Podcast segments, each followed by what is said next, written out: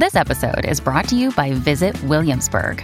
In Williamsburg, Virginia, there's never too much of a good thing. Whether you're a foodie, a golfer, a history buff, a shopaholic, an outdoor enthusiast, or a thrill seeker, you'll find what you came for here and more. So ask yourself, what is it you want? Discover Williamsburg and plan your trip at visitwilliamsburg.com.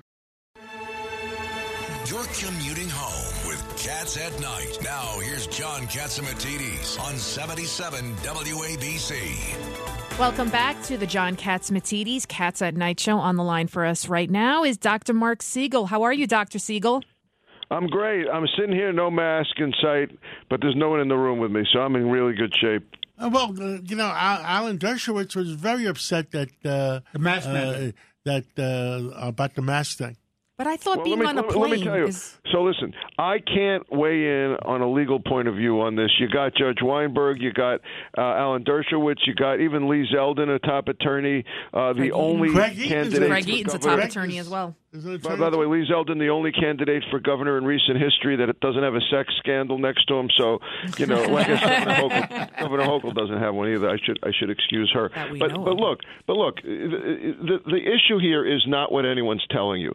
Uh, The CDC, my opinion, is they can actually have a they can have a guideline. It could be picked up as a requirement, a mandate. The real issue here is nobody was actually following it. So you go into an airport and people have a perfunctory mask, dirty, filthy cloth mask hanging off their chin. You're going onto a plane and the guy next to you is eating for the entire three hours and coughing. I mean, it's completely absurd. So what was the point of a mandate anyway when it was really just politics? Because the public health of masks, I think they have some value. I think uh, really high quality masks have some value in crowded areas. Not as much on planes, by the way, where the HEPA filters really work well. It, but but there are places where I would wear one if you're if you're in a high risk group. But that, the mandate was an across the board slap on the wrist that was impossible to enforce. That made everybody more stressed out and anxiety prone. Probably more heart attacks occurred from being attacked by the steward or the stewardess. So it, it was ridiculous. So the the whole thing made no sense. Legally, I would suspect that they could do it. And meanwhile, uh, my toddler still has to wear a mask in school. I mean, it's kind of what is going on with this world. Aren't we- there negative impacts, Is your doctor? on still wearing it? yes, on she still has to wear school? it. I Kids mean, five and well, under Sure, have so, to wear uh, it. uh, Yes. completely right that the toddler shouldn't have to wear it. That's first of all, they don't get nearly as sick, if sick at all, from COVID. Number two, uh, they get do have a big negative impact, not just from asthma or allergies, but socialization and learning. I mean, a, a, you know, a kid with a little tiny toddler with a tiny face, their entire face covered by an ill-fitting mask, can't can't read or see anything. We're having tremendous delays in learning and mental And health speech. problems as and speech as a result of the handling of the pandemic, and nobody considers that. It's a narrow focus, and that's been the biggest problem. I'd love to put a mask on a couple of the politicians, right? I mean, if we shut them up. them. Yeah, Right, exactly. they're not wearing them. They're no, but just to shut them up in the first place. Uh, yeah, exactly. Eighty-year-olds huddling, huddling together, maskless, and then they they look on a on a on a cue card. It says, "Okay, take you can put it on now for five seconds for a photo op." You know, I you mean, know, it- the- I think, Doctor, I think the problem is it's kind of a slippery slope because you have half the people that think COVID is a myth and it's made up and it, there's nothing to it, and then the other half think that everyone should be wearing masks and walking around in hazmat suits.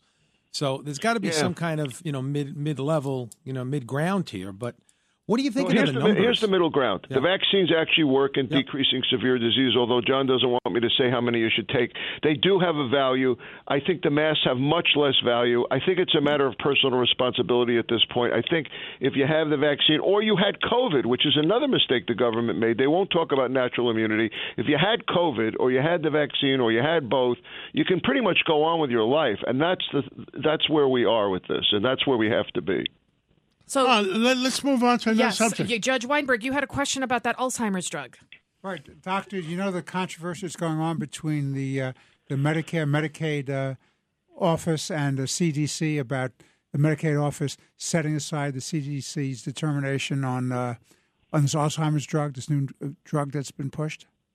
Yes, and I think uh, uh, uh, if you're talking about the Cassava, the Cassava drug, the one that is being pushed by this guy that that that the Times was writing about, completely bogus because it hasn't been properly studied. And I think what we're talking most about here is the zealousness that people have to get a drug for Alzheimer's because it's it's an enormous problem in the United States, uh, uh it, it, affecting millions. If you include all the caretakers and everything, it's a tragic situation. But no, we don't have we don't have a proven uh, a proven drug. Now, the drug that the FDA approved, that drug is is the first of a generation of drugs that actually works against beta amyloid in the brain, and I do believe it should be covered by insurance, and I do believe it should be covered by Medicare. Got a lot of side effects, has limited use, but it's but it's a groundbreaking drug, so I'm on the side of that. And uh, most importantly, today is Sid Rosenberg's birthday. Where are you taking him out? Well, there's no Knicks in sight. you know. there, there, by the way, uh, there was somebody filling in for Sid the other day. Do you when know Sid that was guy? out filming, Sid was filming a gangster movie somewhere, and the guy filling in was excellent. excellent. Yes. Who was that guy co-hosted with Sid Rosenberg in the morning? Should he keep his job? Well, I think he. I think he.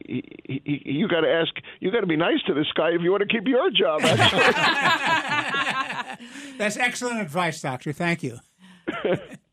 Well, but but all, all, kidding aside, he is a great host. But with Lydia by his side, unbelievable! What a ah, combo! Thank you so much, Dr. Siegel. Well, we're just trying to get the truth out and get America back on track. That's all we're trying to do, John. That's right? all we're doing.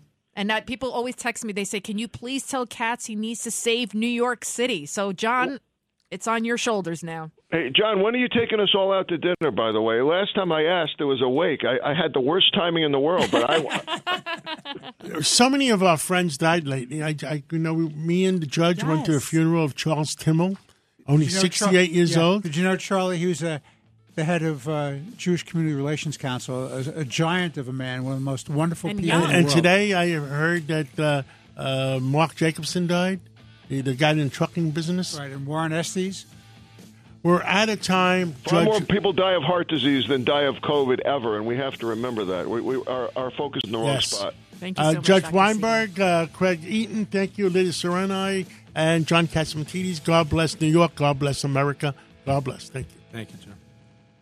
This is Greg Kelly for Priority Gold. What does it mean to be America's precious metals dealer? It means that you're in touch with the hearts and minds of those who love this country, value our freedom, and want to protect the future. Priority Gold is that precious metals dealer. They've helped thousands of Americans back their retirement with solid gold and silver. Call Priority Gold at 888-506-6439. Receive free shipping, free storage, a free investment guide, and one of the best purchase experiences in the industry. Call now or go to prioritygold.com.